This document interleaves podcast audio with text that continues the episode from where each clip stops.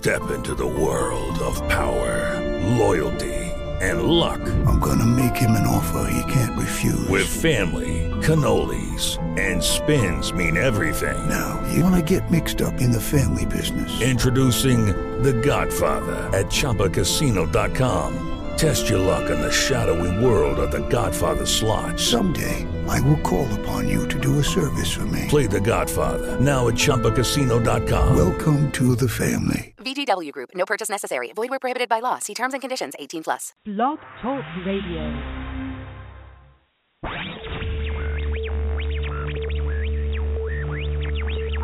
Let's get ready to rumble! Time now for the Gridiron Stud Show. So you can be all American at least. now. You right? Actually, I can do it now. You can do it now? Yeah, I can do it. But I'm trying to focus on my position. With your host, Chad Wilson. They hating on me on chat. You know, Yeah, I gotta be man. something in the mix.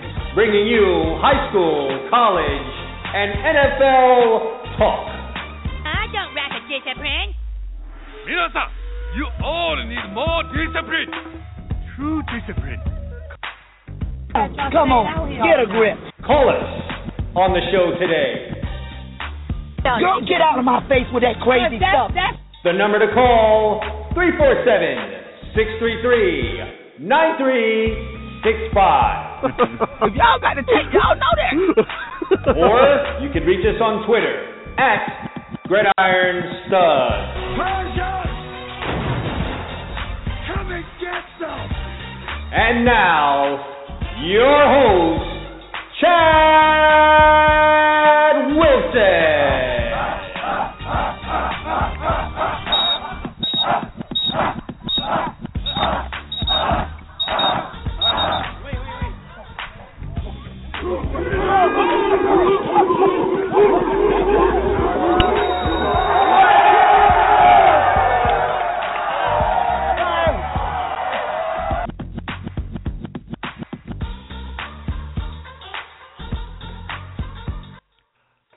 guess that's my cue, and here I am. It's 10 o'clock Eastern Time here on a Thursday, October 1st, 2015. Fall is on its way, though you'd never know it here in South Florida as it's another sunny, warm day. Sorry to you folks listening to me in any parts of the Northeast or Midwest where you may be experiencing some declining temperatures. It is what it is, as they say. And uh, we're here. It's high school, college football, NFL football descending upon us for another weekend as we're flying through the uh, football season here. We're already in uh, week five for college football. This is week six for high school football, and week four already for NFL football. And already you have some teams in some must-win situations in the National Football League. I think for the Miami Dolphins faithful, you know, from a playoff scenario, this is not a must-win situation as they travel to London to take on the New York Jets. But just for the sanity of the fans and the media that's down here in the South Florida, this is a must-win game for the Miami Dolphins. You can't lose to the Buffalo Bills at home in your home opener in the fashion in which you did, 41-14, for those of you who may have forgotten the score, and then come back the next week and lose to the New York Jets. You just can't do it. I don't know what this place is going to be like if the Miami Dolphins travel out to London and don't come back home with a win against the New York Jets, who are not. These guys aren't slouches, the New York Jets. Jets are perfectly capable of winning this game, perfectly capable of beating the Miami Dolphins, and perfectly capable of sending South Florida into a complete frenzy and sending everyone bolting for the Miami Heat basketball season. That could very well happen. So very serious situation, an important game for the Miami Dolphins when uh, they enter Wembley Stadium Sunday morning, our time, uh, to face the Jets. Uh, number of things on the docket today. Of course, it's Thursday, so I have my uh, Florida Gators and Seminoles talk. You know, plenty to talk about with the Gators.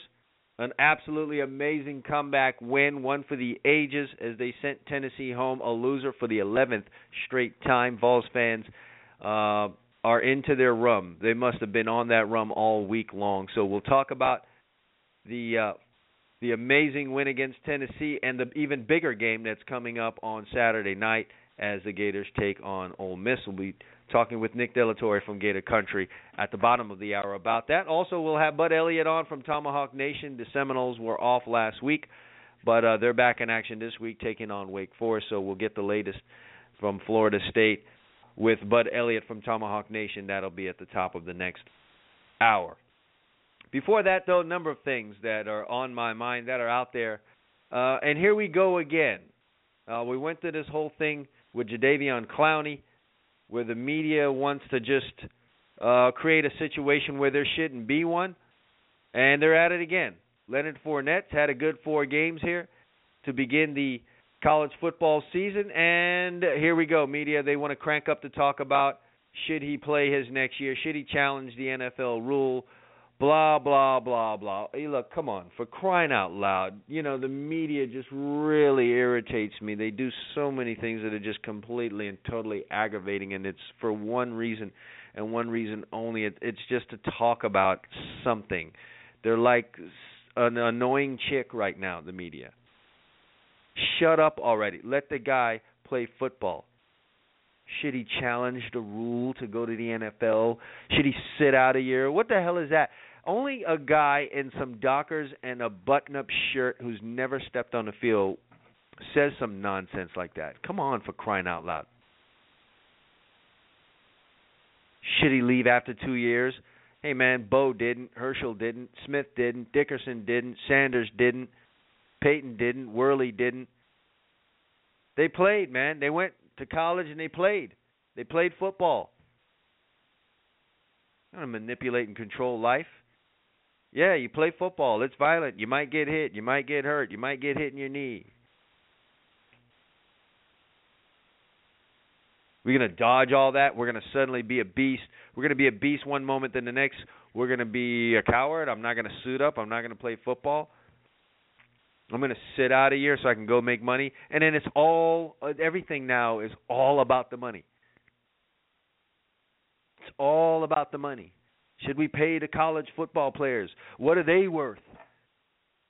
Everyone's worried about what they're worth. And no one wonders about the value that they actually uh, bring to others. Oh, I scored a couple touchdowns. What am I worth? I should be getting paid. Man, in due time. First things first. Isn't that what we teach kids anymore? Or we we're just not into that. The moment you do anything great, let me find out how I can get paid about you know, come on, man. Some of these vultures out here would just as soon trash college football for the sake of it. College basketball is an is almost an unwatchable product right now. It it it absolutely is not something you want to look at during the regular season. The only time you're going to care about college basketball at this point now is during March Madness, and even that's going to start to wane. You don't know the people that are playing anymore. The moment a kid comes on the court and has any kind of success, he's out of there. He's out of there and he's going to the NBA. Is this what we want to have happen to college football? So if some freshman comes in, a CeCe Jefferson or a Byron Cowart, comes in and has 10 sacks this year, he should bolt for the NFL or he should sit out a year because oh he has value? Is that what should happen?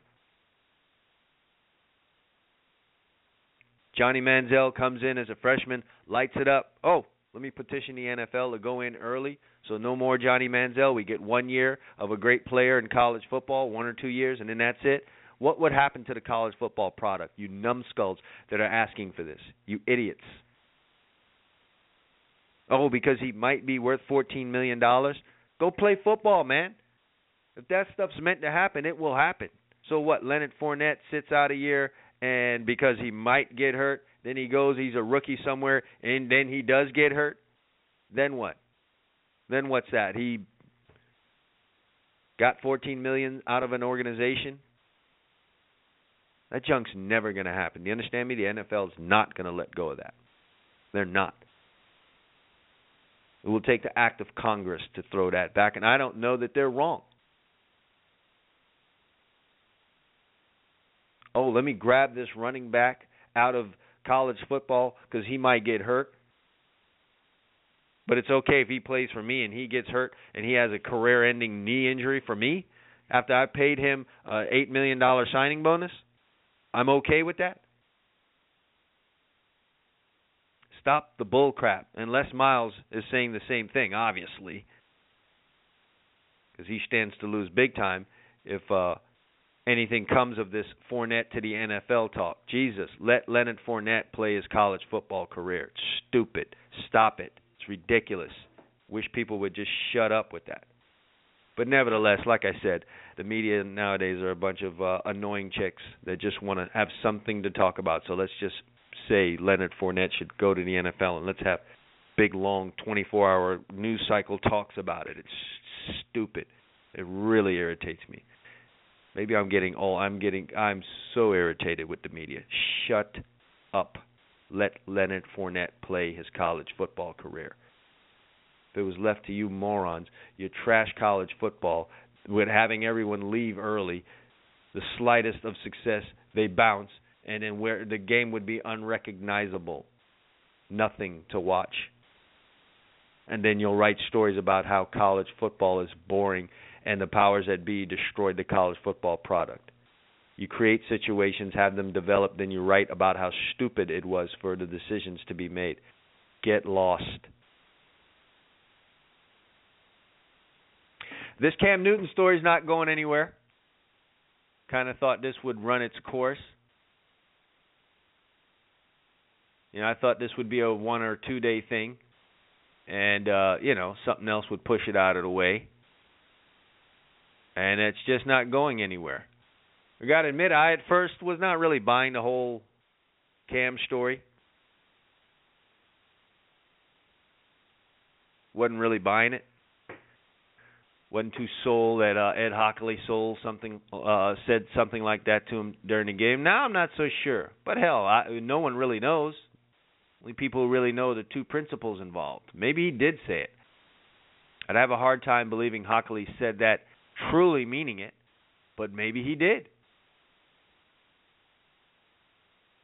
And maybe now I'm a little bit in Cam's quarter corner. Yeah, man, I'm I I want to be safe out here on the field. I got big defensive ends and linebackers wishing me harm every week. Can I get some protection from that? Can I get the same kind of protection that Tom Brady and Aaron Rodgers and Peyton Manning and Drew Brees and all those other guys get? No, I haven't won a Super Bowl or been a league MVP, but good grief, do I have to do that? And how old do I need to be to get a call like that? What exactly is it that I need to do to get that? So maybe Cam has a point, and I can get off of Cam's case a little bit. But uh, he uh, may indeed have a point. So uh, if he's running out of bounds, someone shouldn't be able to dive at his legs, and uh, he should get a call on that.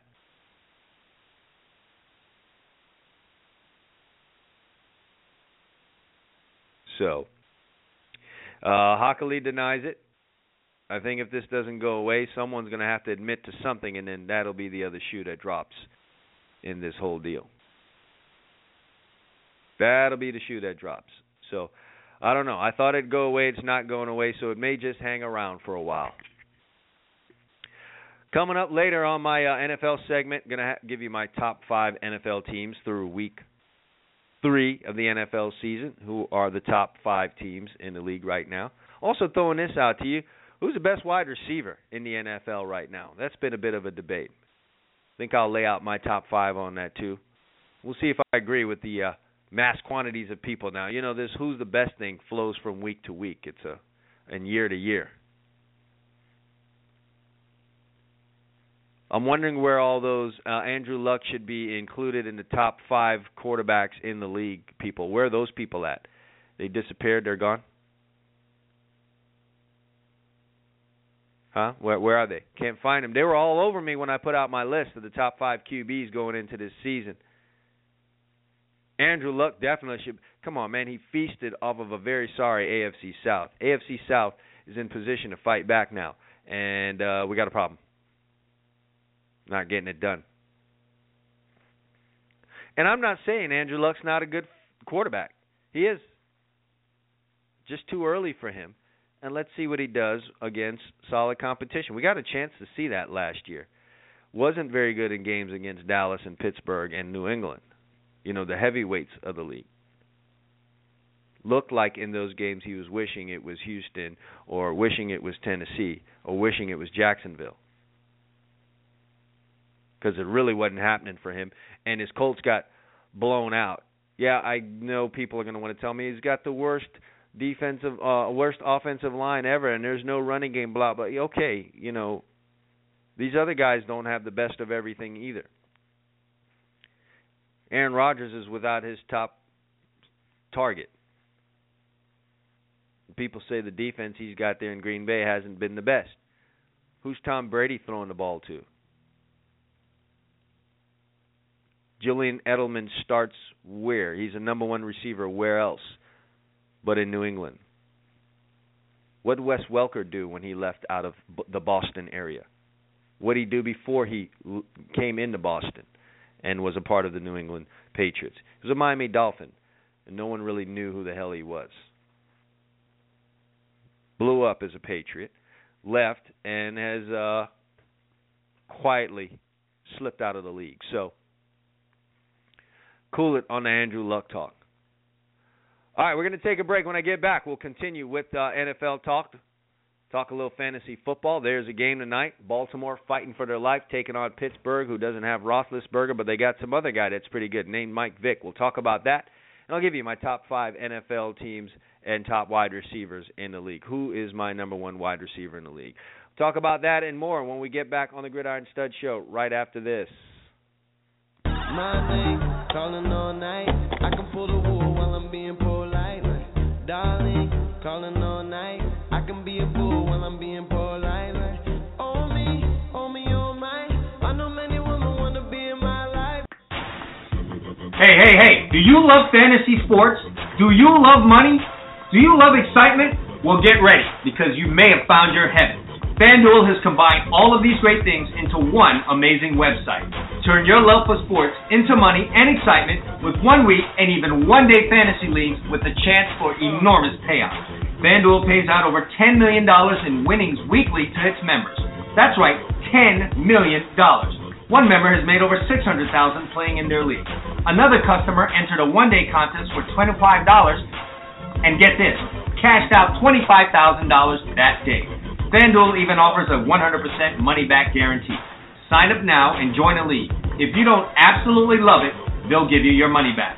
You can enter leagues for as little as $1. For a limited time, FanDuel is offering a 100% deposit match bonus to Gridiron Stud Show listeners.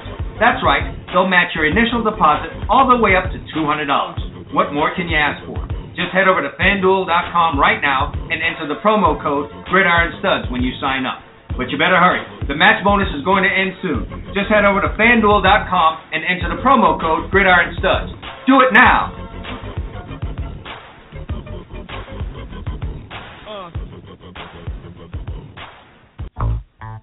You want the truth? Well, here it is.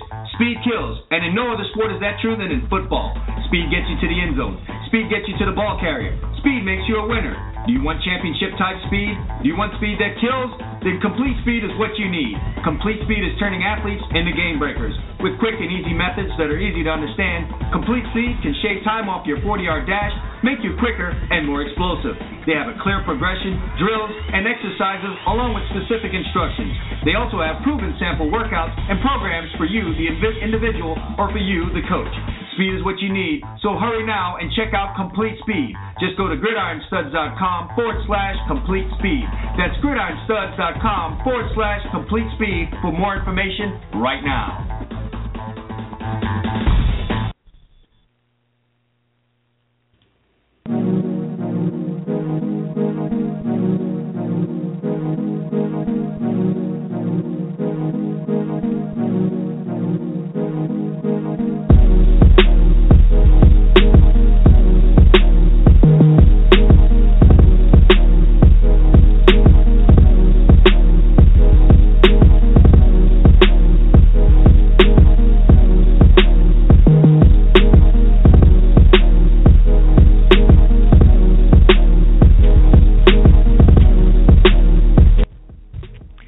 All right, we're back here on the Gridiron Stud Show. Chad Wilson.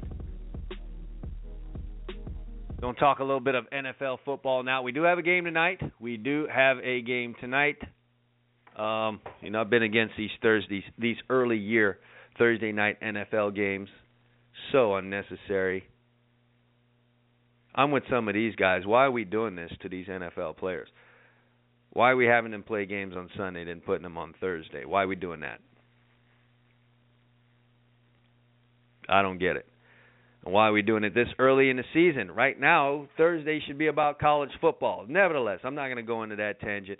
Uh, there is a game tonight at the Baltimore Ravens. The 0 and 3 Baltimore Ravens are traveling to Pittsburgh to face the Steelers. Here's the deal: Baltimore, which you know I do need to throw out there as my pick to go to the Super Bowl, that's looking worse and worse each week. It's on horrendous status right now. Is an 0 3 football team. Now, have they been in every game? Yes. Could they have won every game? Sure. They've won none of them. 24-28 loss to Cincinnati last week. Lost at Oakland a week before, 33-37, and uh, lost to the Denver Broncos in the opener, 19 to 13. 17 total points. Uh, the margin of all these, you know, total margin of all these losses. I don't know that they're playing bad. Baltimore has held every opponent under 100 yards rushing.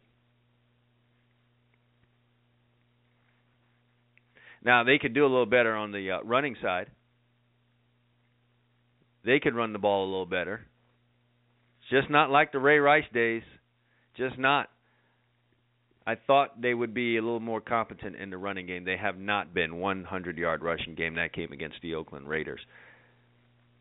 Other than that, they've been totally reliant on uh, Joe Flacco's arm, and it has not been enough. Let's just be honest. They've come up short in these games. Nevertheless, uh, the the Ravens are at 0 3, a three point favorite on the road tonight in this game against the Pittsburgh Steelers. They opened as two point favorites, and the line went up. Believe it or not to a minus three, where it sits right now. And uh, we all know what's going on with the Pittsburgh Steelers. Lost Ben Roethlisberger for about four to six weeks last week in their game against St. Louis. So enter Michael Vick. But is there that much of a drop off with Michael Vick that a Pittsburgh Steelers team, who would probably be at minimum a three point favorite in this game with Roethlisberger, there I would suspect it probably would have been somewhere around five or five and a half having Michael Vick in there is an eight point swing? Is that where we're at? Who agrees with that? That sounds crazy to me. But uh, that's the case. The 0 3 Baltimore Ravens are traveling to take on the Pittsburgh Steelers, and they're favorites in the game in Pittsburgh. I don't know about that. I'm to kick that one around. I may like the Steelers in this contest. Is it the old Michael Vick? No, but Michael Vick is absolutely in. He's in Toys R Us right now. You've got Antonio Brown. You've got Le'Veon Bell. You've got Bryant. You've got you've got a number of weapons. You got a really good tight end. I mean, you're going to convert third downs with this team. I don't care who you are. You could be Charlie Batch back there. Mr. Clipboard himself and you're going to convert third downs and stay on the field with the Pittsburgh Steelers. Just too many ways for them to attack you on a third down play. And that's whether it's third and long or third and four or you know whatever the deal is. And don't forget, Vick himself can take off running. Something Roethlisberger doesn't do a whole lot of, but what Ben does do is keep plays alive just by shrugging off sack attempts. But Vick himself can pull the ball down if you're trying to cover everyone.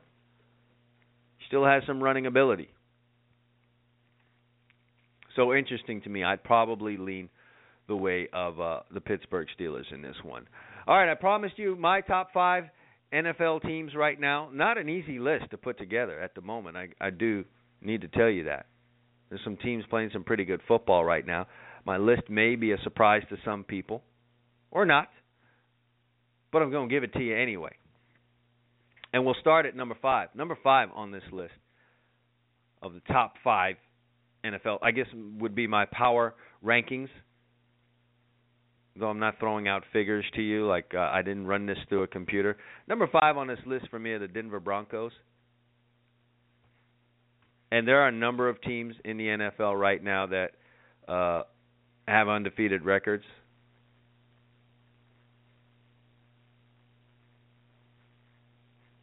Seven teams to be exact.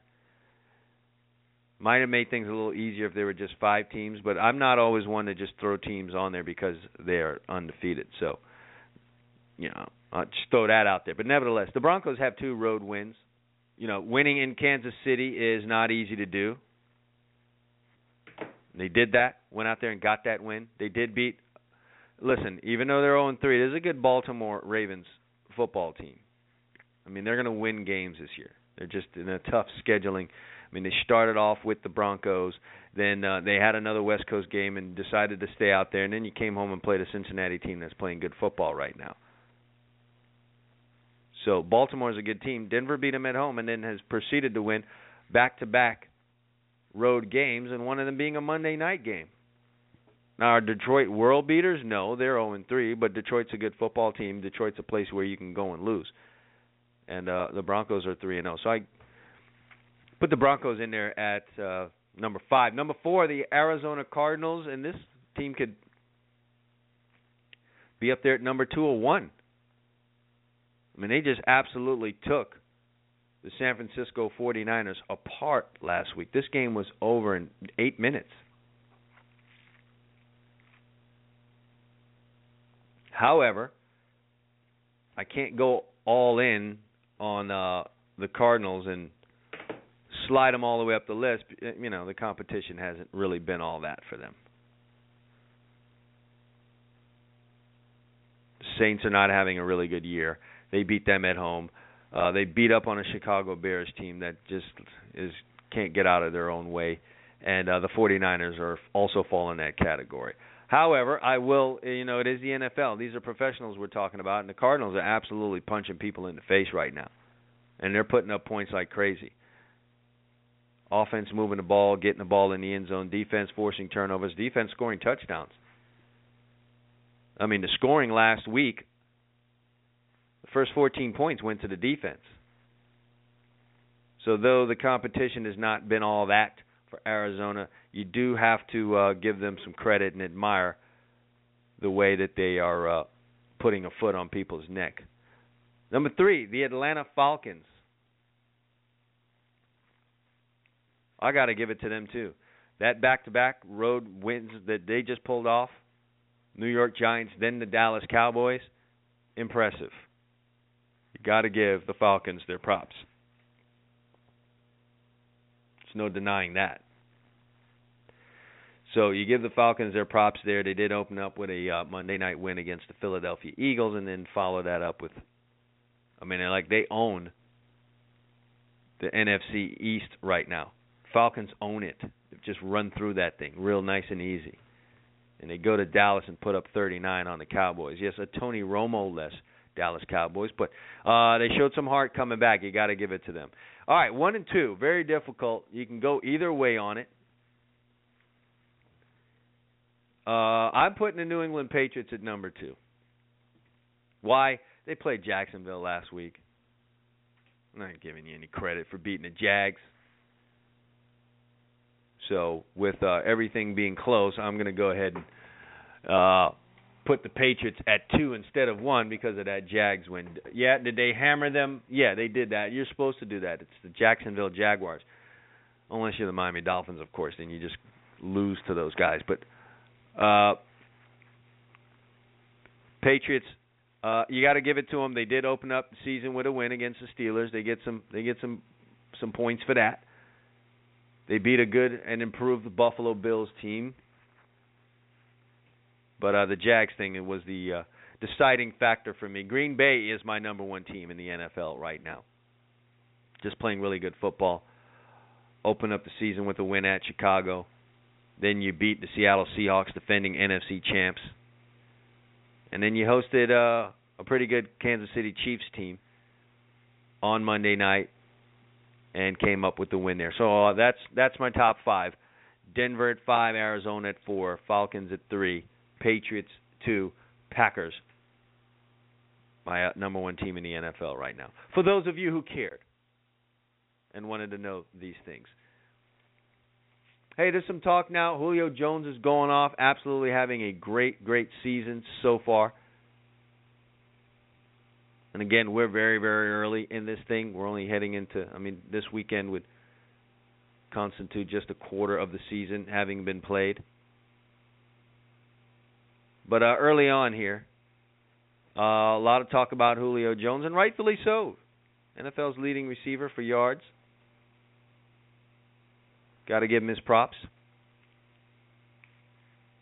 And people are saying he's the best in the NFL right now. Man, it's be hard to argue against it, though I will. Because I, you know, I like to see a bit of a resume, and you know, Julio Jones's resume has been great. Let me not say that, but Antonio Brown's just been a better receiver. And it is tough. I, I'm not going to lie to you. What Julio Jones brings to the table in terms of size and speed and route running is uh, extremely difficult to deal with. But on the flip side, Antonio Brown has just been a nightmare for DBs. I don't know if I've seen anyone cover him yet. I don't know that I've seen anyone do a really solid bang up job against Antonio Brown. Now, has he seen Richard Sherman? I'm not sure. Don't recall it. Has he seen Revis? I'm sure they've matched up. Don't recall the matchup. Don't recall anyone saying how Revis put the clamps on Antonio Brown. He's so great after the catch. He does such a, such a great job of getting open and sitting down in zones and then doing something with the ball afterwards that it's right now he's my number one guy. And he's not that far behind Julio Jones. Julio Jones 440 yards through the first 3 games of the season here and Brown only 4 yards behind him with 436. Both players similar in yards after catch. Julio 120 yards, Brown 117. Julio Jones 23 first down catches, Antonio Brown 19. Brown, uh, more yards per catch though, 15 to 12.9. But uh, I'm just going to give the nod to Antonio Brown. Others uh, I put on this list. I mean, I got to put,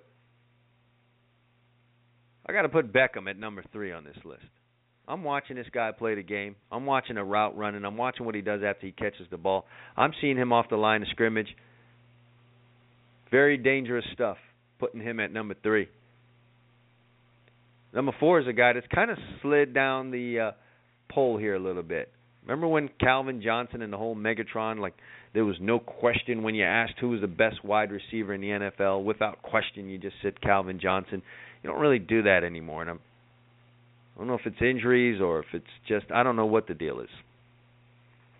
Still a great, still a great receiver, still an awful matchup for most DBs, but uh, not one or two of the top guys in my opinion. So I got Calvin Johnson at four. Number five is an AJ Green, another one of those freak of nature type guys. Six four, two oh seven. And did you see him catch that seam route against the Ravens? Showed great speed, and then uh, they couldn't get the guy to the ground. That's what you're dealing with in the NFL right now. AJ Green, six four, two hundred and seven pounds. That's what you're asking defensive backs to cover now. Julio Jones, 6'3", 220 pounds. These were tight ends back in the day.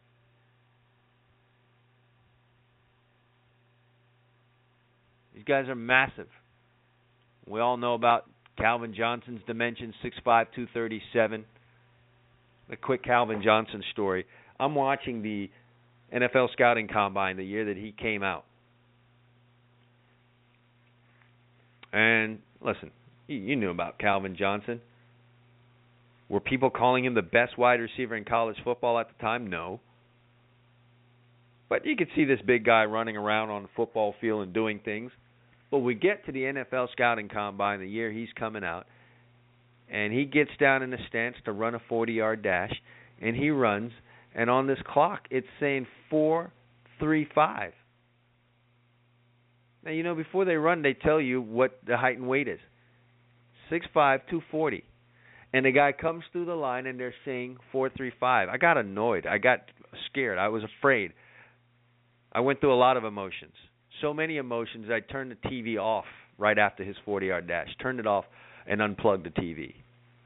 Because in my mind, my television was telling me lies. Six five, two forty don't move like that.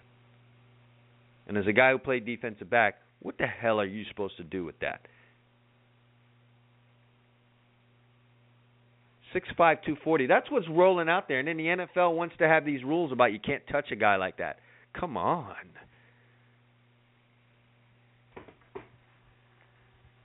File that under absolutely not fear. Yeah, that's what it is out there. So Calvin Johnson though, and these are the beasts that are out there. AJ Green six four, Calvin Johnson six five, Julio Jones six three. He's two hundred and twenty pounds and he puts his foot in the ground and runs an out route like nobody's business. These are the size of tight ends back in the day. Absolutely ridiculous. I'll be back to talk some college football right after this.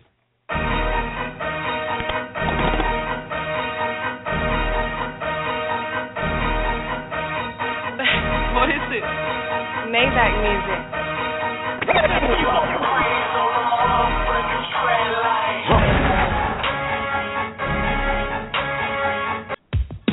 high school recruits out there, you want to get recruited by the colleges?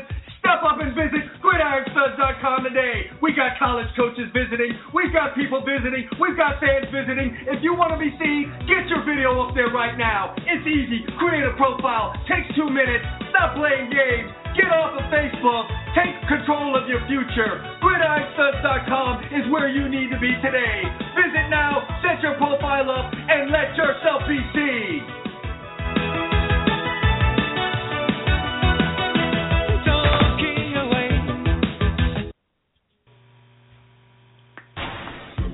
Hey, hey, hey, do you love fantasy sports? Do you love money? Do you love excitement? Well, get ready because you may have found your heaven. FanDuel has combined all of these great things into one amazing website. Turn your love for sports into money and excitement with one week and even one day fantasy leagues with a chance for enormous payouts. FanDuel pays out over $10 million in winnings weekly to its members. That's right, $10 million. One member has made over 600,000 playing in their league. Another customer entered a one-day contest for $25 and get this, cashed out $25,000 that day. FanDuel even offers a 100% money-back guarantee. Sign up now and join a league. If you don't absolutely love it, they'll give you your money back. You can enter leagues for as little as $1. For a limited time, FanDuel is offering a 100% deposit match bonus to Gridiron Stud Show listeners. That's right, they'll match your initial deposit all the way up to $200. What more can you ask for? Just head over to fanduel.com right now and enter the promo code Gridiron Studs when you sign up. But you better hurry. The match bonus is going to end soon.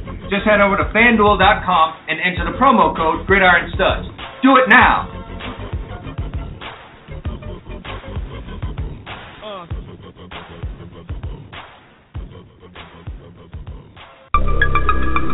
Uh.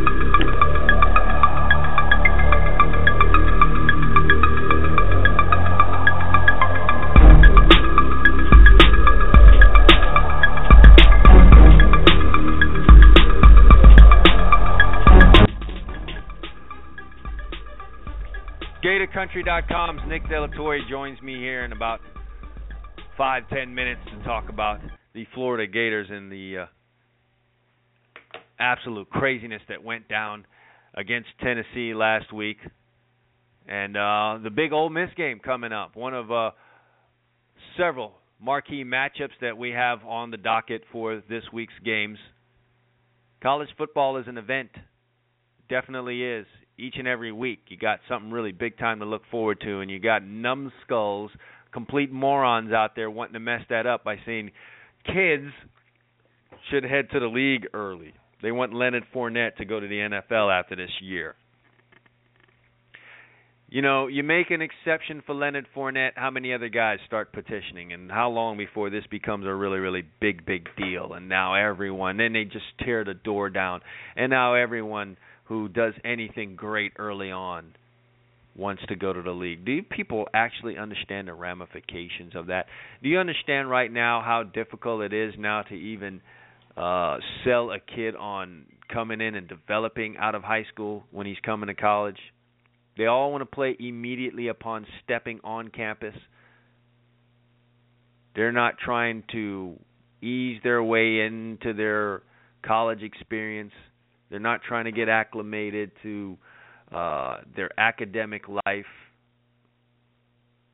If I've got any of you youngsters out there listening to me right now, man, don't buy into that crap. These people don't care about you. They really don't. They don't care if you go to school or don't go to school. They don't care if you never ever get that education. They could care less. They will gladly look you in the face and say you're there to play football and you're going to be an NFL star one day. And could give I could care less what you do academically. A lot of them don't even think you belong in an academic institution anyway. And will gladly say to their friends when they're not around you, they would never be in college anyway. And I refute that talk. You know, because a lot of hours go into being these players that you cheer for. And if you were to eliminate all the hours that it takes for them to be that type of player, competing on that level, and it was devoted to their education and studying and going to labs and doing everything else, who's to say they wouldn't be worthy from an academic standpoint. You don't know that. But these young guys getting sold these wolf tickets about hurry up and go to the league and claim your chance at the at the millions of dollars. You got guys now, even under the current system, that make a very bad decision every year and decide to leave early and become oh somehow they became a fifth, sixth, seventh round pick or a free agent, then they're out of the league, and then life hits them in the face. and now they're trying to stagger back over to school and maybe possibly get their education, maybe possibly, or some of them don't. Going to go jump into the real world and then find out, you know, many many years later that oh the real world is as rough as people tried to tell me or even rougher. Now I do need that education. And now I'm going to go back and get the education, but I got two kids or I'm married or I just got so much going on right now. I'm working all these hours at this job I hate how am I going to find time to go complete my education? That's under the current system where a guy's in school for three years. What happens when you start letting them out of there in a year or two? You think those guys are going back to complete three years of school? Right now, they only have to complete maybe one or two. They're going to go back and complete three or four years of school.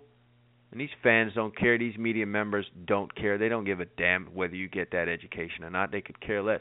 They'd rather you not get that education. They don't need to be competing with you in the job market anyway. Just head right back over to your little neighborhood. Maybe you can coach at the little league. So, don't buy into that nonsense. Complete and utter nonsense. Let Leonard Fournette play his three years of college football. Leave the system alone because I guarantee you, you let him go, it's going to turn into a complete and holy mess.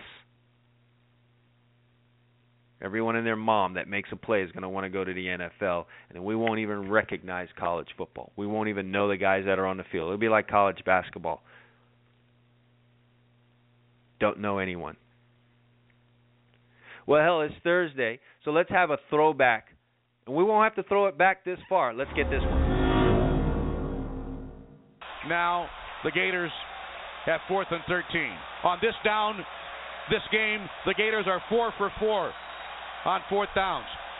Snap to Grier. Grier looking, looking, looking, throws the ball, got a receiver. There's a catch made on the near sideline. Down the right side, 35 30. It'll be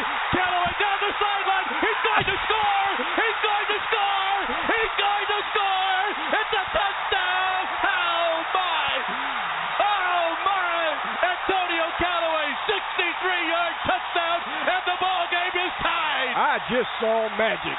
Wow! I just saw magic. Well, who better to bring on after playing like that? That's one of those uh goosebump clips that you that you you know you with college football. You listen to it, you hear it, you got to get goosebumps. I don't care if you're not a Gator fan. Um, that's college football right there. And uh, right now, I want to bring on Nick DeLaTorre from Gator Country. What do you feel like when you hear that clip from Mick Hubert? Uh, I feel pressure. How am I supposed to follow that up now?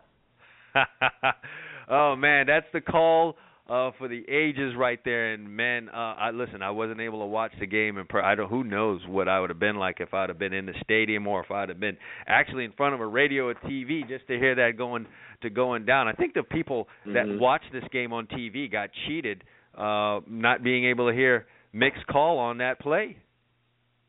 Yeah, uh my dad went to the University of Florida. What he does is he he will watch the game on mute and listens to Mick's call on the radio. Uh, so yeah, he, that's he stuff dad. That's there. so dad right there, Nick. That's that's stuff. and you know, you'll walk in the house and your dad's on the couch with uh some headphones on watching the TV and it just is so father like plaid shorts and and a minivan but um we understand the value of those things, you know. So, mm-hmm. wow, what where do we start? I text you after the game and ask you how the hell because all I got was a final score. I was we were busy beating Norland, but um and you didn't have an answer for me then. Do you have an answer for me now? How the hell did that happen? No, you text me. I said I don't, I'm supposed to go write a story now. I don't know. I don't know what words to put down uh, to describe what just happened. Um, for Florida had seemingly every big recruit in the state of Florida and some out-of-state recruits, and for 55 minutes, it looked like it was going to be a recruiting nightmare for Florida. Uh, the Mhm. offense was sputtering. Um, it, it looked like Tennessee surely was going to, to snap this streak, and then um, Will Grier just got hot on, on 3rd Mhm. downs, on fourth downs, um, and it it kind of the the stadium went from quiet, which also plays into CBS having uh, some pretty long TV timeouts, and then Mhm. Tennessee being ahead, um, Mhm. to pretty electric really quickly. Uh, I think it's just a testament to these guys really buying in um, to what Mhm. Uh, to what Jim McElwain is selling. And You almost had a slip there, it- buddy. Uh, I almost someone that someone had a slip uh, last week after the press uh, after the game in the press conference. Um, oh man. So I think it's just they're buying into what Jim McElwain is selling, um, and they they really believe. I, I can't say with confidence that the team last year, or the, my first year covering the team, the team in 2013, Mhm. would have kept their head up throughout that game and, and would have stayed in it. You know, teams I've Mhm. seen, Florida teams I've seen the past two years have packed it in when it's 20 to seven. Um, and Yeah. then it gets uglier from there. So I think Right. it's just showing that the team believes in themselves and in the coaching staff to to stay in the game that long, even when uh, most of the writers were already, you know, writing the eulogy for the game by the third quarter. I could imagine. Um, listen, the way things were going offensively, I was able to watch the first quarter, um, and then you know you try and follow the game as we're riding in the bus in any way possible. Twitter, uh, score app, uh, and it just didn't sound like the offense was doing anything. So when I saw a score of 27-14, I have to admit I kind of I kind of threw some dirt on onto the grave too, and just put the phone away and said, "Let me let me focus on what you know got going on here in front of me." Um, and then you know, we caught a break and I saw that. So uh, I was like, man, how the heck did that happen? That's why I sent that text. What's the loudest you've ever heard the swamp in all your years being there? And where does this rank with that? Uh, for me, I was at the 2000. I was at the Jarvis Moss block game uh, Mhm. when they when he blocked a South Carolina field goal at the end. That was Mhm. absolutely the loudest um, I've ever experienced. Um, Mhm. I was at the 2008 LSU game. Uh, Florida Mhm. routed them. I think when Percy Harvin caught that first touchdown on a ball that was tipped, that was a little bit louder.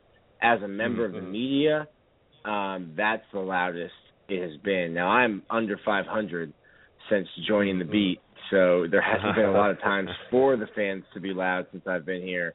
Um, that Right. was definitely the loudest um, I've heard it since I've been working and covering Florida. Yeah, uh, you know, I had a fan send me a video um, with audio uh, at ground level, and Mhm. man, uh, it, it was so similar to to you know Chris Davis running back the kick, the, the failed field goal uh, for Auburn against Alabama, just the same kind of element. And you know, like I said, it's it, it's that's about college football right there. It's not about you're a Gator fan or a Canes fan or a Noles fan. You just love college football, and you would never get that. I think in an NFL game. I mean, uh, and, off and the top the of my play, head. hmm that's the play that you happens so often in college football. You know, just a, a, a little 15 yard, 10 yard in that all of a sudden breaks for a touchdown. You see it every week on highlights. It just never seemed to happen to Florida. And Mhm. and there was Yeah. never, you know, a broken tackle or the extra block to spring somebody these past 2 years. So you would go home after watching a Florida game and see all these crazy plays and well, why aren't they happening for the Gators? So I think Yeah. that that shock, uh, not only the shock of the actual play, but oh, hey, that actually happened to Florida once, um, Right. played into that as well. Yeah, it probably gives fans a feeling of well, things may be turning. There may be a corner getting Mhm. getting turned uh here in in in Gainesville, and things might be, you know, looking in a different way. When I look at this game as a as a former player, and I have this advantage of having played for uh, a a a team that didn't win as much in Long Beach State, and having played for a team that won all the time in the University of Miami, that game looked, and not to take anything away from the Florida Gators, and not to take anything away from Will Grier and Antonio Callaway, that just looks so much mental. It looks like so much like what happened in games when we, I played at Long Beach State, where you come in with all the greatest intentions, you want to win, but you just lost two or three games in a row, and Mhm. you may have a lead, and then you just start thinking, this is not supposed to happen. We're not supposed to to to win here. What what are we doing winning? And it just looked like that for Tennessee as I watched the game on TV. And obviously I'm not there in person, but it's almost like they will themselves to a loss. We've lost 10 straight times to these guys. The minute they start getting some momentum, well, this is what's supposed to happen. We're supposed to lose, and that's just what that looked like to me. Grabbing defeat from the jaws of victory. That is uh, Yeah. something Florida unfortunately did a lot the past two years, and, and Mm. it, it's funny. I said I think on your on the show last week, these streaks have funny ways of continuing. You know, I mentioned Mm. Austin Hardin's 49 yard field goal uh, from two years ago. Now there's been some Yes, crazy plays to happen, and, and this Antonio Callaway. Uh, I also wrote that I think you know Run Lindsay Run torments Gator fans. Even me bringing it up in my story um, got me some nice nasty tweets. But I think that this play really, with everything that it encompasses, you know, 11 in a row, Tennessee was pretty much dominating that game for for an hour. Um, that this play could torment Tennessee fans like Run Lindsay Run torments Florida fans still to this day. Oh yeah, oh yeah. So it's one they'll never they'll uh they'll never forget. Uh be hard for them to live down. Um and you know if this thing goes to 20, it'll it, th- this will certainly be in there. It won't it won't be forgotten. All right, we got to put Tennessee into the rearview mirror because it's not Vanderbilt this week. It's not Southwest or Southeast or Middle West somebody. It's freaking Ole Miss. They're third ranked in the country. They just beat Bama. They're flying high what's the sense you get through uh, your interviews with the players and coaches? What what's the feeling you get amongst the team? They th- this is what these kids come to a school like Florida for. Um, this Hmm. is Florida hasn't had a, a top 25, two top 25 ranked teams playing at Ben Hill Griffin Stadium since 2012. So it's been a long time. Some of some of these players have never played in a top 25 matchup. All of the Mhm. younger players haven't. So I, Mhm. uh, talking to Valdez Showers, a, a guy who's been around for five years, he's been in some big games. He says he can feel it in the air. Um, it feels familiar. Maybe it doesn't Mhm. feel like uh, it's happened in a while, but it feels familiar to him. He says the guys recognize the opportunity that's in front of them. Um, you're never going to go into a game as a coach or as a player thinking you're going to lose. I think the players know that they might be the only ones, that the people in the locker room might be the only ones that think they're Mhm. going to win this week. Mm-hmm. Um, They get that sense, and, I feel there like there's a quiet confidence among the players um, heading into the game. Some sometimes as a player, that's kind of what you want because it allows you to create that us against the world mentality, and you know Mhm. get you in a really good place going into the game. All right, for this to happen though, what's what are the three key things Florida needs to do to pull this upset Saturday night? Uh, fir- first off, you have to win the turnover battle, and, and not just win it. I think you have to have no turnovers on on your end. So Mm-hmm. Florida's defense is good enough that they're going to keep Florida in games. Alabama turns the ball over five times, and now Ole Miss has 40 points. Uh, Mhm. Florida's offense isn't as good as Alabama's, isn't as mature as uh, as Alabama's is, and if you get a situation where the defense is basically doing circles from the bench back out onto the field because of three and outs, Right. they're going to get tired, and, and Ole Miss will be able to take advantage because they're deep at wide receiver, um, and tight end. I think they can run the ball. Most people think that that's their weakness. It might not be as strong as their passing game, but Ole Miss can run the Right. ball. So you need Mhm. to win the turnover battle and not just win it, but have none on your end. Um, you can't have any penalties. Third and 3 Mhm. can't turn into third and eight because an offensive line, uh, an offensive lineman flinches. Can't Right. have it. Um, when you're trying to take down a team that is as good and playing as confidently as Ole Miss is, you, Mhm. you can't shoot yourself in the foot. So turnovers, penalties, and then the third thing is is you, you need to hit them early. You need to punch them in the mouth early. So I think I said this last week against Tennessee is Mhm. probably the worst thing that happened to Florida was Ole Miss having a close game against Vanderbilt. If they had a, a a lousy week of practice and put up 50 on Vanderbilt, winning 50 to six, the players start to think, oh well, we didn't really go as hard in practice last week as the week before, and that was a pretty good outcome. Maybe we can get away with it this week. Now this week, Hugh Freeze and his coaching staff are hammering that into these Mhm. players' heads. Look what you did last week in practice. Look what the outcome was on Saturday. It's kind of the effect that Jim McElwain was able to have with his team after the ECU Right. game. So Right. Florida has to has to hit Vanderbilt in the mouth early and let them know, hey, that thing, those things you worked on in practice that the coaching staff said were going to work, they're not going to work. We're here. We're is ready. Ole, we're is, not. is in your mind is Ole Miss the beast that everyone's making them out to be? I mean, they opened up the season against um, you know, two not so hot opponents. Sure, they they put up 70 points on them.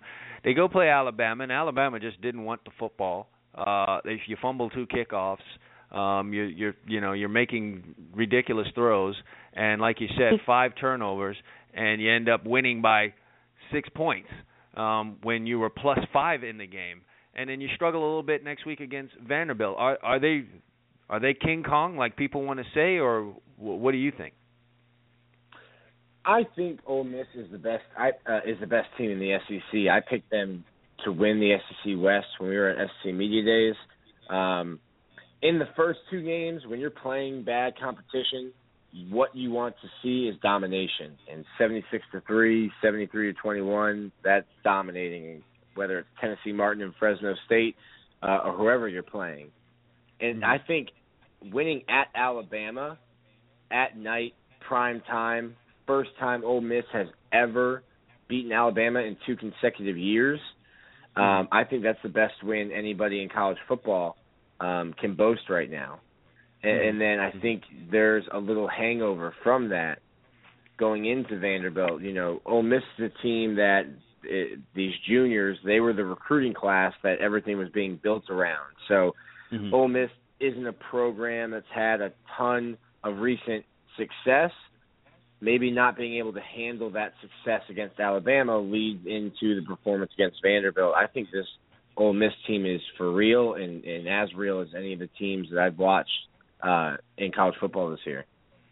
Well, yeah, you'll know the times are changing if uh, Ole Miss can, within a three-week span, go into Alabama and win, and then come into Florida and win. Mhm. So uh, this this is one of those marquee matchups this weekend, and uh, I'm excited to watch it. I know you're excited to sit there and report it. And will we have uh, another thriller and um, concrete crushing um, excitement at the uh, at at the swamp. We'll we'll all just have to see, man.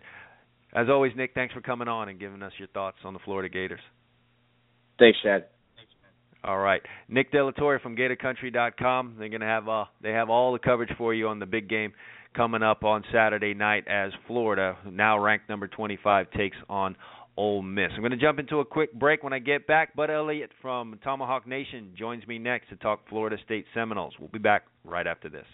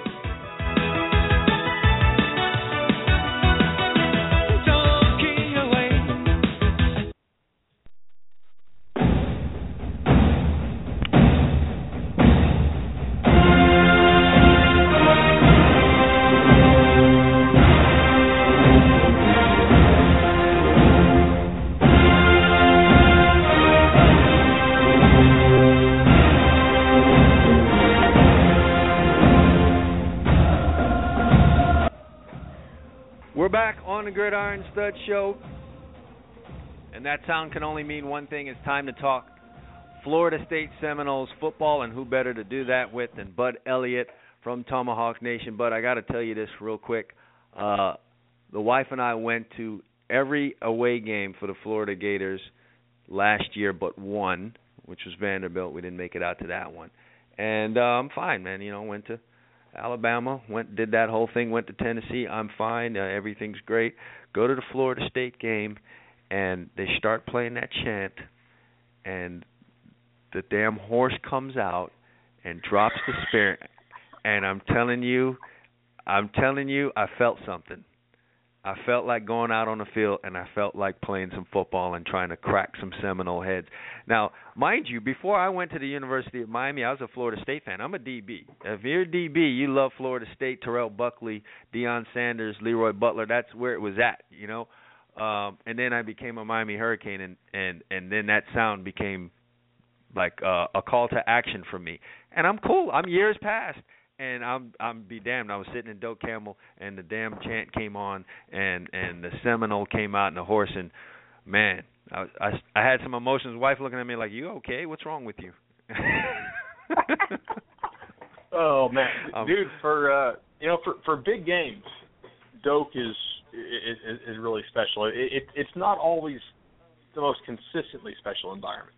Um, but Mhm. you know, for your for your Florida State, for your you know for or for your Florida, for your Miami, you know Notre Dame, Oklahoma, just thinking about the biggest games they've had in there of late, it it still gets you know about as loud as as as most of the loudest places in the country. Maybe you know maybe LSU and uh, Florida and the new Alabama accepted, but it, it it's right up there with almost everything.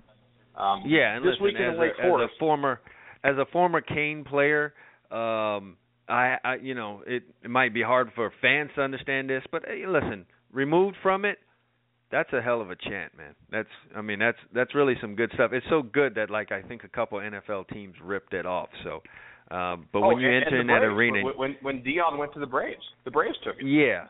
Yeah, so when you enter in the arena that's that's you got that. And again, it's like I was talking with Nick, uh that's college football, man. That Mick Hubert call, the Auburn player running the the field goal back and the place going crazy, that's college football and you know, Florida State and Doak Campbell definitely has that environment. Speaking of the Auburn kick six, this is on YouTube, and I encourage everybody to Google it. Have you seen the Auburn fan that set his Christmas lights to the recording of the kick six? It, No. It, Google Google. That's the uh, damnedest he, thing. he did it. He, he did it to, to tick off his Alabama neighbors. Google Hmm. uh, Auburn kick six Christmas lights display. It is like the most creative thing you will ever see. Oh, there's some people out there, and and it's usually college football fans that are the craziest and the weirdest. All right. Uh, you had a week off, I, and look again. As a player, I hated this. I hate to get a week off, and then I come back and it's uh, it's Temple. Uh, for Florida State, it's Wake Forest. How do you get those guys' minds right? I, I think you have to tell them, look, if if you don't get right in this game, when do you get right? You know, the Mm-hmm. the, defense so far has been lights out. The offense has not been very good. You know, they they have a, a ton of young guys who are, are making you know making young guy mistakes, and and the uh, the veteran quarterback you brought in, Everett Golson, is I think playing a lot worse than you thought he would. And, and that's the thing. It's all right. You knew the receivers would make a lot of mistakes. You, you knew that you had a stud running back in Dalvin Cook, and you knew your offensive line was going to make a lot of mistakes. I think what you didn't factor in was just sort of the the Everett Golson not picking up the simple stuff, you know, and Mhm. that that's been sort of an issue. And uh, we know Sean Maguire got some more reps in practice this week. We'll have to see if they stick with Golson. You know, how, how to me, I, kind of feel like Jimbo Fisher wants to have his cake and eat it too. And and what I mean Mhm. by that is this: he wants those young receivers to develop within the context of that pro you know, pro style system. He wants that offensive Mhm. line to develop and, and run their pro style plays. But he also wants to win this year. And I think that's why he brought Everett Golson in. But the thing is, if you're going to do that, why don't you tailor the offense to what Everett Golson's skills are, which are pretty much, you know, running around more, as opposed to asking him to be more of a true drop back passer and all that stuff. So at some point he kind of needs to make a decision and say, look, are we trying to win the conference title this year? Are we trying to develop for next year, which could be very special because this team loses hardly anything off it? Yeah, I don't know if yeah, I have trying to think he's thinking beyond this year with that, though, uh, Bud. Don't you think? I, I, I mean, um, you change everything for this one guy for this one year, then do you have a problem in years to come after that with the next guy behind? Do you end up with like a whole like RG three situation? Remember his rookie year, they tailored the- everything the, to what he did. of that, and yeah, Yeah. Is is Well- it's probably what's going on there. is the the question then is if you're not going to run if you're not going to run Golson a lot, is he the best option? You know, if you're going to use Mm-hmm. him as a as a pro style passer, is he actually a better pro style passer than a guy like Sean Maguire? I I don't know, and I'm not a huge Sean Maguire fan, but I think that margin is a lot closer than a lot of these FSU fans think. Yeah, well, I I, I hear you. Um, you know, bringing that up, and that you even brought up Sean Maguire was a little bit of a uh, an eye opener for me because you know I said something to you on Twitter about it when you were uh, when you were writing an article about Golson.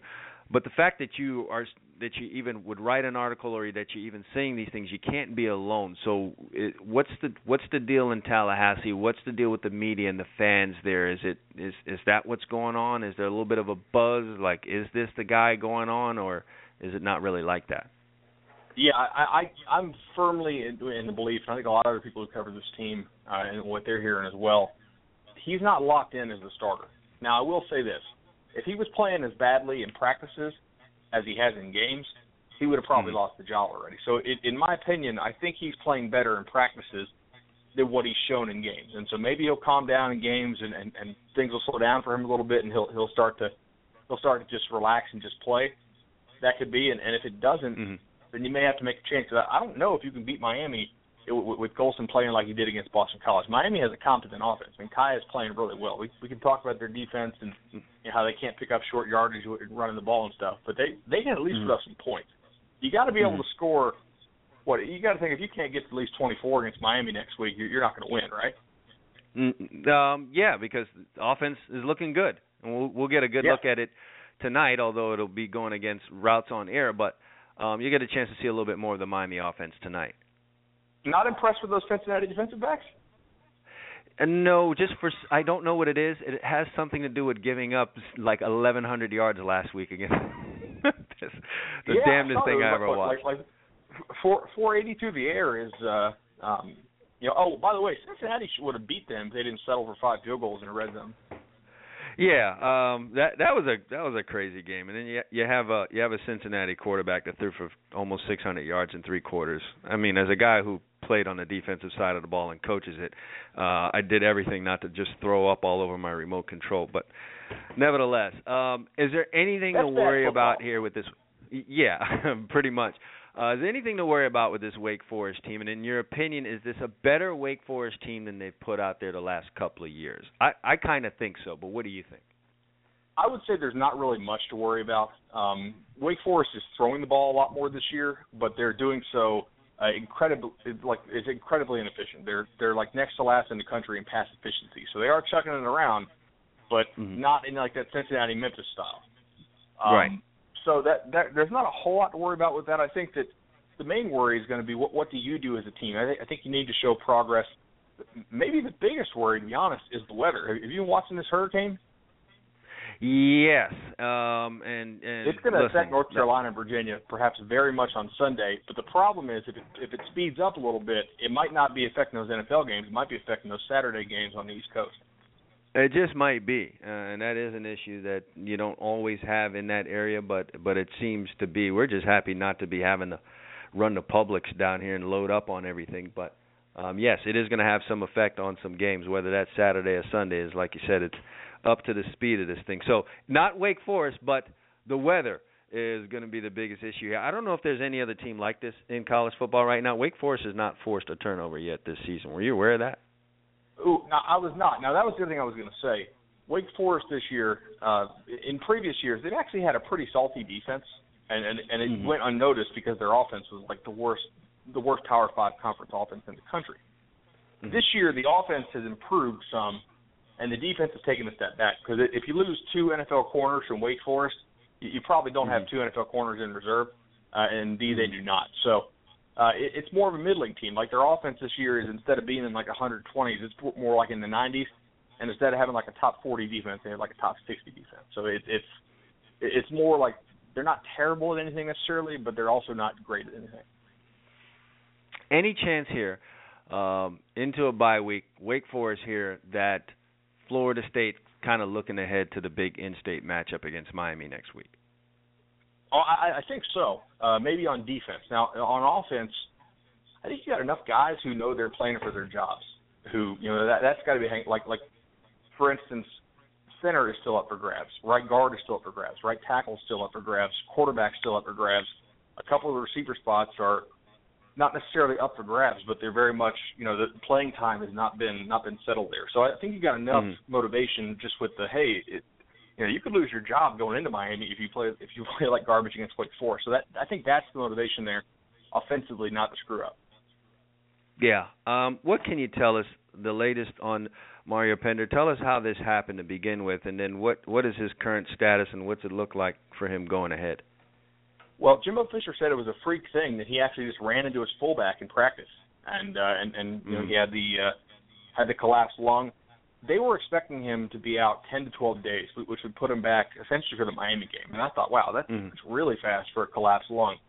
But last Mhm. night on his coach's show, Jimbo said, hey, uh, he actually had a little infection in there, so they're keeping him in the hospital uh, for for some more stuff, and we don't have a timetable for his return. So I, I think, at the very least, since he stayed in the hospital about five days longer than we thought he would, uh, that he, Mhm. he's not going to play for the Miami game, and he might be out several more games after that.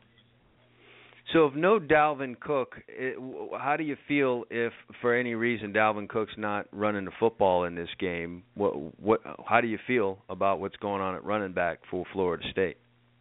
Well, against Wake Forest, I, I, I would feel fine. Um, they, they have a kid Mhm. named Jonathan Vickers who is out of, you know, uh, North Florida Christian up there, and he's sort of a a hybrid running back fullback. Um, and then you also have Jacques Patrick, who is a guy that, you know, doesn't necessarily know the whole offense yet, but at the same time, is a pretty powerful runner and and and, and can do some stuff for you. They, they- would get it done. Freddie Stevenson is, a good fullback if he had to turn and hand the ball to. I mean, you got several guys in this reserve backfield who I think would probably start for Wake Forest. I wouldn't be too worried about that. If you had to do it against Miami, though, I would be worried because th- this is an offense that so far their big plays have been come on the ground. They've only had 2 Mhm. two passing plays of more than 30 yards. You know, so they, they they've they've been extremely explosive running the ball, and their off and their passing game can't get anything going deep. For, well, for these reasons alone, I expect that those two guys are going to need to get a good amount of carries against Wake Forest. Yeah, I think Jimbo's going to try to work them in uh, just to get him some experience, but also you don't really want to risk Dalvin Cook taking more hits than necessary. I mean, you, you, every play you take is an opportunity to get injured, and you don't want to play scared, but at the same time, you know, he doesn't necessarily need to get 25 carries in this ball game.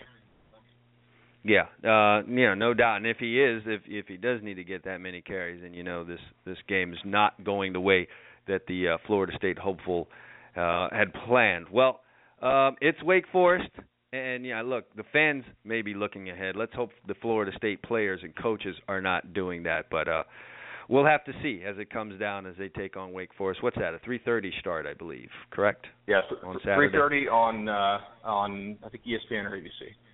All right, we'll see if the weather allows that to happen. And as always, Bud, thanks for coming on and talking Florida State Seminoles football with us here on the Gridiron Stud Show. All right, Chad, take care. All right, thanks, Bud. All right, Bud Elliott from uh, Tomahawk Nation joining us here on the Gridiron Stud Show to talk Florida State Seminoles football. Uh, if you want Florida State football, uh, you want information, you want to know about the games, you want to know about recruiting, you want to know about coaching, you want to know about anything that's happened off the field. Uh, Tomahawk Nation uh, is where you want to go. TomahawkNation.com. Follow them on Twitter, Tomahawk Nation. Uh, they'll have all of the latest information for you there. Going to take a quick break. Come back for the final thoughts here on the Gridiron Stud Show. Be back right after this.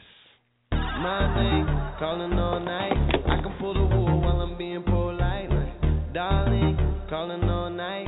I can be a fool while I'm being.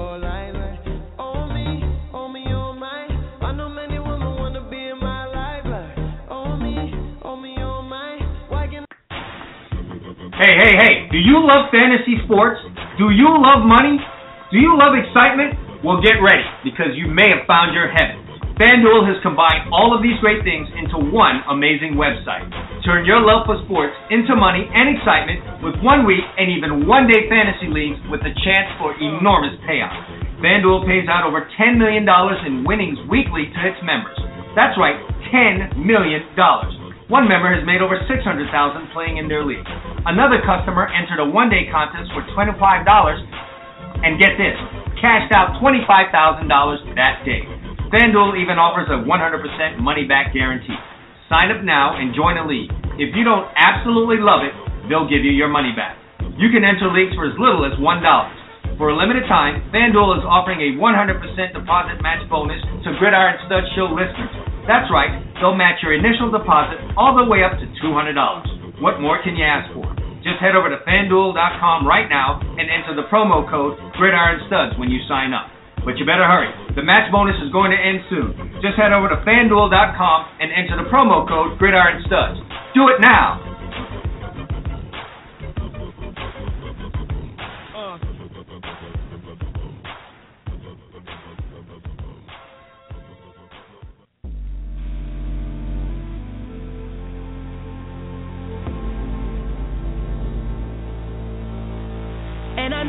She'll be the death of me, at least we'll both be numb. And she'll always get the best of me, the worst is yet to come. But at least we'll both be beautiful and stay forever young.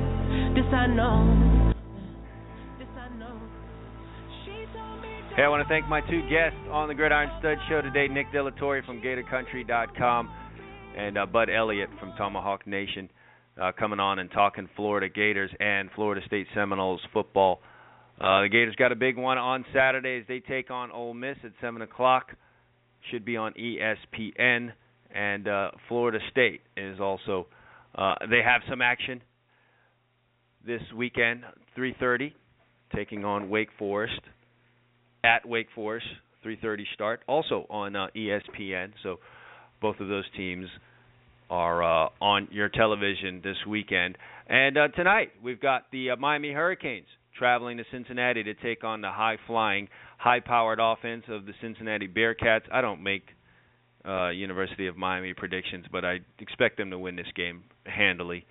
Um, maybe not a blowout, but uh, I I don't expect them to be in in uh, much trouble in this one. Cincinnati is just not a very good defensive team, and Miami has been getting uh, getting the job done on the offensive side of the ball. Cincinnati does put up 622 yards of offense uh, per game, but who have they played? We're talking Memphis, Miami of Ohio, Temple, Alabama, A&M. Nothing to uh, write home about in uh, that case. They are balanced though. They will rush for 200 and will throw for 300 on you.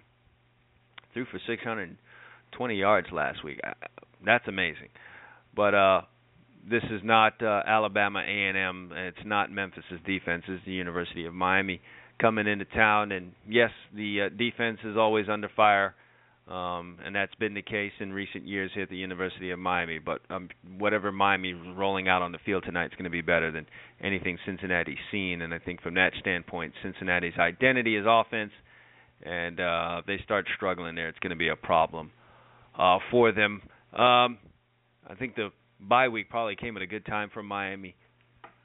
You know, things were getting hot and heavy there with the uh, whole fire Al Golden stuff. So getting a week off from that, uh, I think, was probably a good thing for uh, for the Canes. They come into this game having forced 10 turnovers in three games. You got to love that.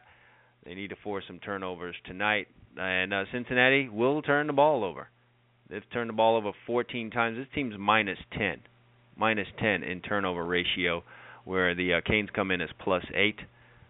Uh, just off of that alone, I would not expect uh, too many problems for the Hurricanes tonight as they take on Cincinnati. All right, well, um, don't forget about tomorrow's show. It's Football Friday. Talk high school football, talk college football, talk NFL football. Emil Calamino, my co-host, will join me tomorrow. We'll give you our picks for college football and NFL. It was on fire in college football last week, if I don't say so myself. Three and zero, looking to go three and zero again. Emil was pretty good in college too, two and one. Both of us struggle in the NFL. Uh, we'll get on our feet there. Not a problem. Those first few weeks of the NFL always tough, but we're at you tomorrow with our picks, and also we'll talk about the biggest matchups in college football, preview the NFL games, and then uh, uh, talk high school football here. We got some big matchups coming up this weekend: Central and Carol City, Miramar and Flanagan.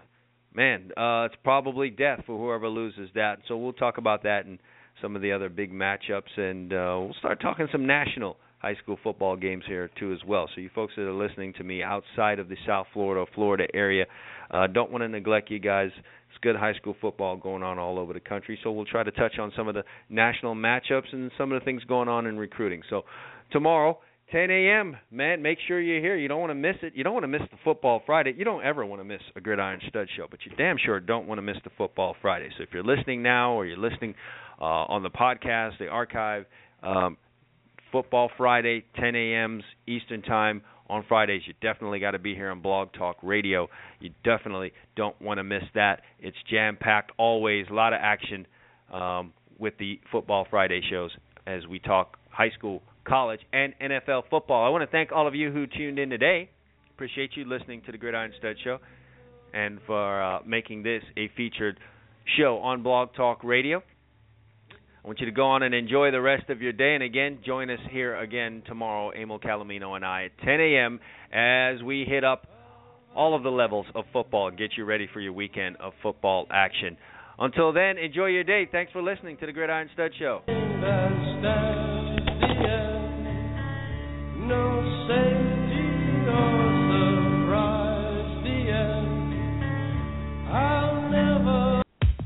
All you high school recruits out there, you want to get recruited by the colleges? Step up and visit gridironstuds.com today. We got college coaches visiting. We've got people visiting. We've got fans visiting. If you want to be seen, get your video up there right now. It's easy. Create a profile. Takes two minutes. Stop playing games. Get off of Facebook. Take control of your future. GridironStuds.com is where you need to be today. Visit now, set your profile up, and let yourself be seen.